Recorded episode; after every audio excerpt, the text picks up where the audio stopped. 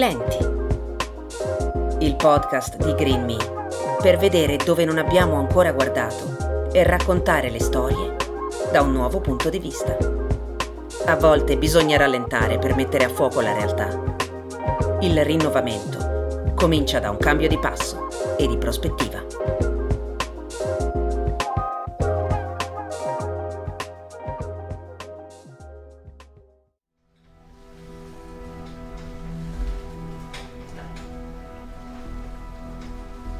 Aveva ragione Jack London, quel presuntuoso di uno scrittore americano. La foresta è dotata di una pazienza ostinata e instancabile, proprio come la vita. A misurarsi con essa sei destinato a perdere. Puoi forse avere la meglio nel breve periodo, ma sulla lunga distanza comincerai a sentire addosso il suo respiro, sempre più vicino, fino a ricoprire ogni centimetro della tua pelle. Fino a quando non ti accorgerai che ti è entrata dentro, che è diventata parte di te, o meglio che tu sei diventato parte di lei, senza più alcuna possibilità di fuga.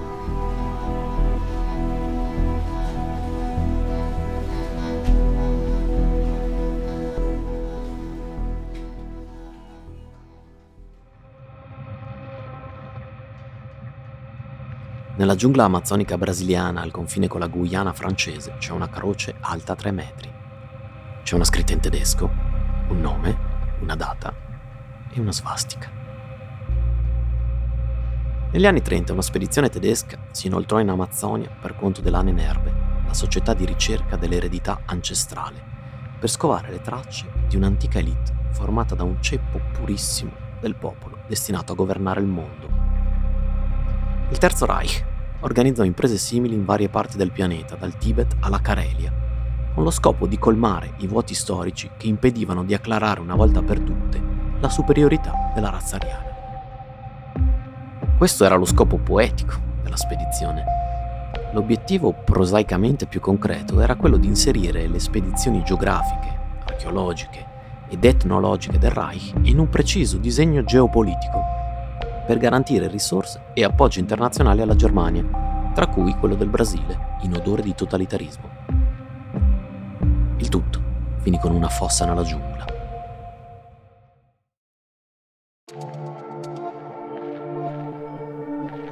Otto mi venne presentato pochi mesi prima della spedizione. Il signor Schulz-Kampfenkel è un brillante esempio della generazione moderna. Ha 20 anni, parla varie lingue, ha una biografia segnata da trionfi e si è già fatto un nome nella comunità scientifica europea.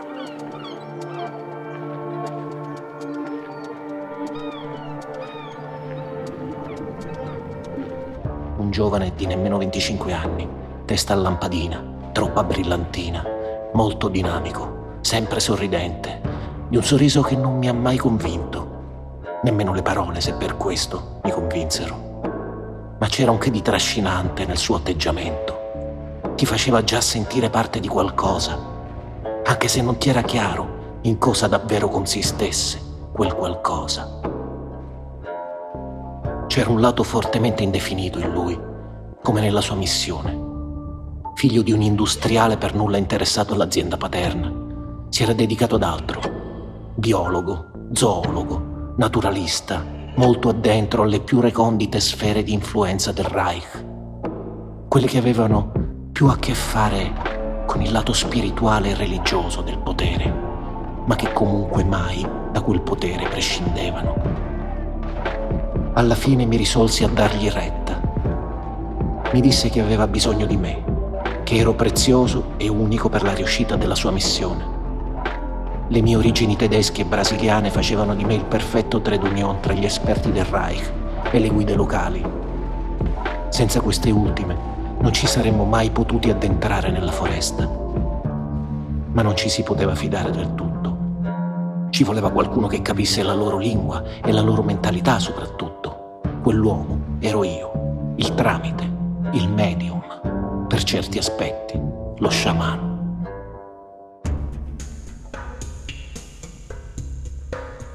È il 9 agosto 1935, il principale quotidiano di Rio de Janeiro dà la notizia dell'imminente partenza della spedizione guidata da Otto Schulz-Kampfenkel, giovane zoologo e geografo tedesco, membro della SS.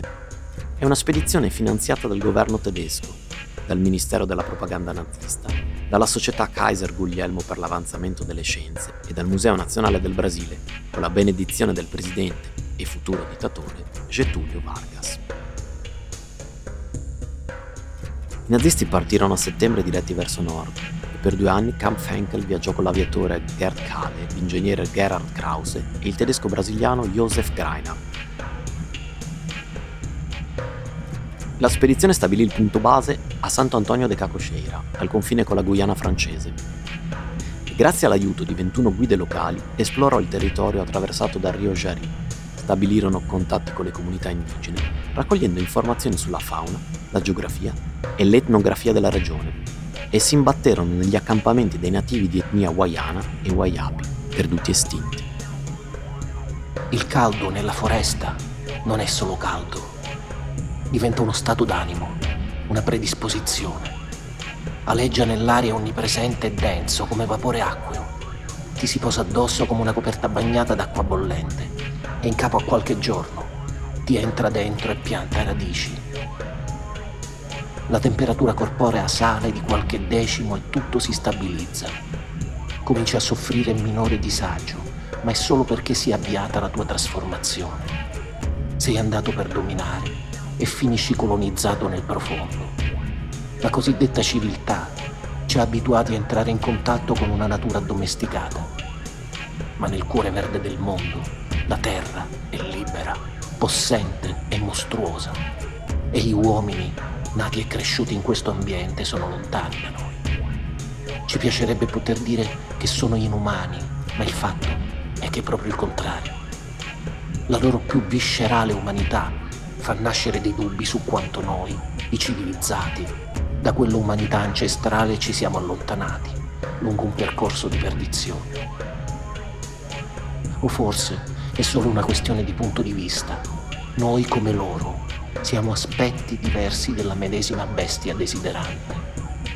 Un altro scrittore, polacco naturalizzato inglese stavolta, ma sempre esperto di tenebre, della natura e dello spirito, Joseph Conrad, ha detto che l'anima dell'uomo è capace di tutto, in quanto contiene tutto il passato e tutto il futuro.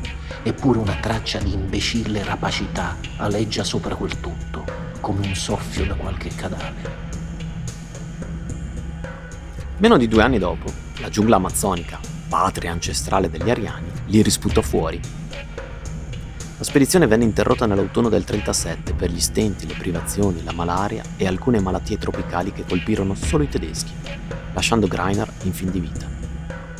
Nel giro di pochi giorni, la gloriosa ricerca delle tracce dell'antica elite che aveva governato il mondo in un mitico passato si era trasformata in un inferno fatto di dissenterie, crisi di vomito, febbre, allucinazioni e morte.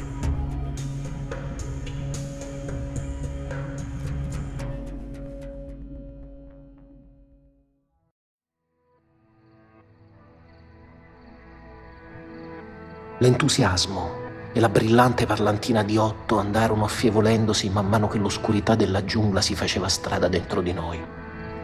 L'iniziale ottimismo lasciò il posto a un umore cupo, che nutriva il sospetto riguardo ogni membro della spedizione che non parlasse tedesco.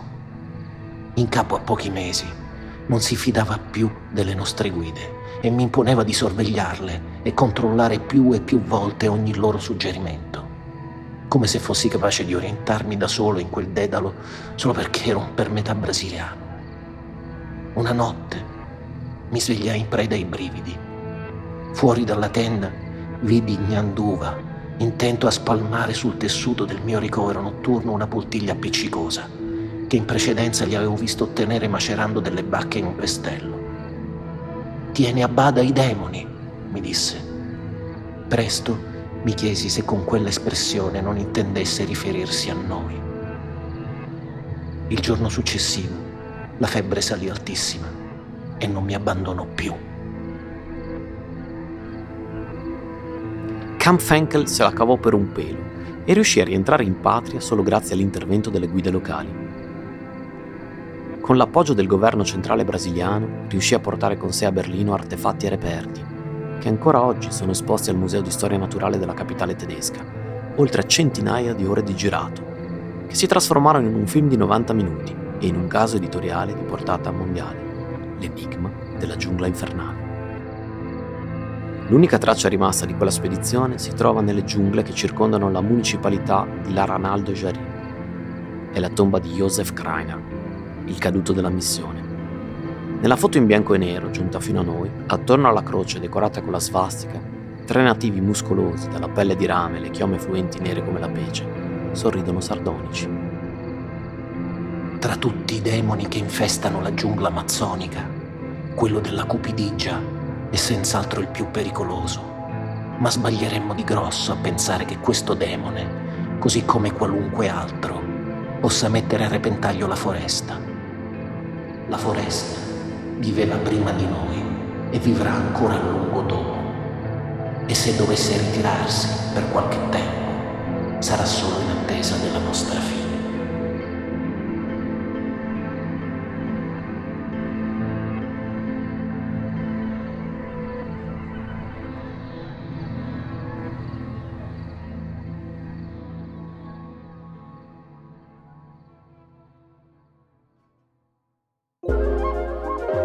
Lenti è un podcast prodotto e realizzato da Green Me, con la collaborazione di Banshee Produzioni.